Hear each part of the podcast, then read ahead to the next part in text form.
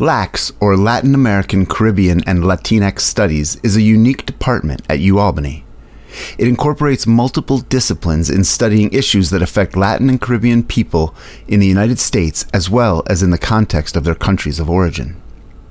I spoke with Pedro Caban, a longtime professor, about the origins of the department. The development of Puerto Rican studies initially I say Puerto Rican studies because LACS has its origins in the Puerto Rican studies program. So the program was established in 1970. And the establishment of Puerto Rican studies at the University of Albany was part of a basically a, a Puerto Rican student uprising. The students were calling on the administration to provide courses that dealt with the Puerto Rican experience. They felt that their histories were not adequately covered. So this was basically a collective demand by Puerto Rican college students and administrators and community members demanding that the university create these spaces for independent research and education on the Puerto Rican experience. As a consequence of that, then Puerto Rican studies departments were established in a number of campuses, and these programs eventually morphed into full fledged academic departments. And the fundamental difference between a program and a department is the department has its own faculty, is responsible for developing its own curriculum, and has a measure of autonomy and resources that often programs don't. Now, to continue the story of, of uh, our department here, what was innovative of Puerto Rican studies at the time was that it sought to look at the connections between Puerto Ricans living on the island and Puerto Ricans living in the United States, and often referred to as the diaspora. So there was this transnational notion that you actually could not study one population without really being acquainted with the other. So the program also realized that in terms of then this research component, it had a broadness perspective. So my predecessors then said, well, we are actually a transnational studies program, Puerto Rico and Puerto Ricans, but the same thing perspective could apply to the study of the Caribbean peoples, Dominicans and Cubans and Haitians, right? So over the years, then what was a narrowly focused program evolved, which had both graduate and undergraduate component to it. And it brought in, oh, 12, 13 faculty members in addition to the core of six or seven. So we had a very broad base then of expertise that we could use to provide an innovative academic experience. I say innovative because it was also LACS, one of the first programs in the nation to integrate the study of area studies, which is basically Caribbean and Latin America, with what is called race and ethnic studies, which is a study of minority populations, as they were called at the time, in the United States. So that pattern of looking at Puerto Rico and Puerto Ricans in the United States then was kind of brought up to scale by looking at the relationship between Latin American peoples residing in this country and their countries of origin. So the integration of both ethnic and area studies was innovative. And I will say that other universities in the last 10 years have basically built on that model. So it basically set the standard, I would argue. Maybe it sounds a little grandiose, but I think it did in terms of saying to understand the complexity of the Latin American experience in the United States, one has to take a hemispheric approach. Johana Londoño is also a professor in the department.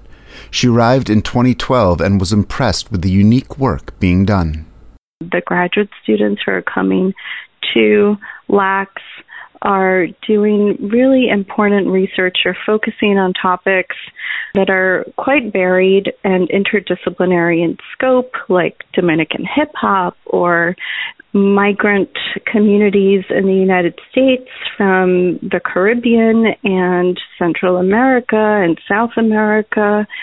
And they're doing it and this is really important and what makes it stand out, I think, in many ways, that they're doing it by thinking transnationally. So they're moving away from a national framework, which I think is still very pervasive in other units in the Northeast and the nation as a whole. So I joined the department in 2012, and in 2012, the department had faculty that was focusing on the literature of the Caribbean. There was also a Brazilianist, there were Puerto Rican studies scholars, um, Mexican studies scholars. So I focus on Latinx cultural studies and Latinx urban studies.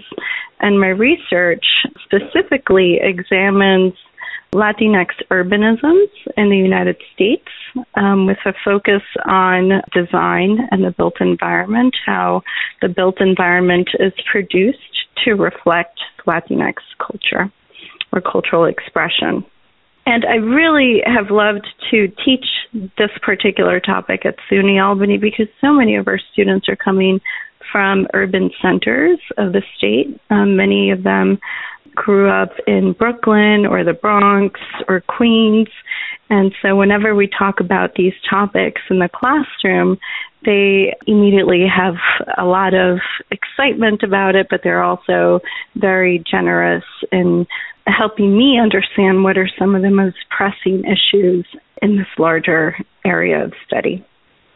And so when I entered the department in 2012, there were seven faculty members, including myself.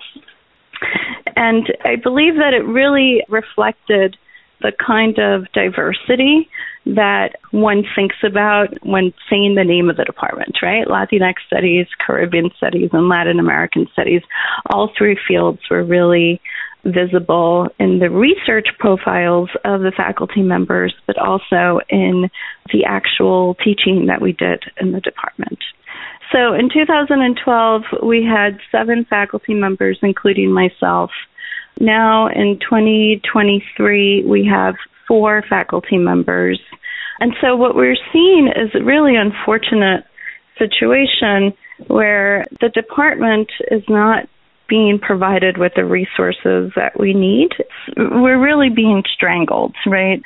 It seems from my vantage point that it's unmerited and that other public institutions in this northeastern um, region of the United States are understanding that they need to hire new faculty members in similar units like ours. And the reasons for doing so are quite obvious, right? The Latinx population continues to grow. The Latinx population in New York State continues to grow and disperse. We're talking about a population that 20 years ago, 30 years ago, most lived downstate, New York City specifically. But today they're dispersing throughout the entire state, right? And places very close to SUNY Albany. Professor Caban also spoke of his concern for the future of the program. Yeah, I'll be blunt. I think the university itself should reassess its treatment of LACS and should ask fundamental questions. Should we reinvest in that unit and try to make it academically sustainable and viable? I think it, it has made and will continue to make substantial contributions to this university at different levels.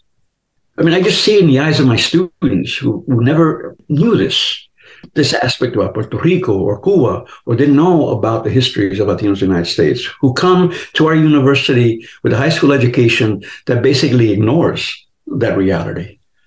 And they come to our classes, and, and this is an experience that they've never had before. And rather than feeling they've been victimized, rather than feeling that we should maintain our separateness, they feel empowered to begin to make valuable, important changes leading to an advancement of our society.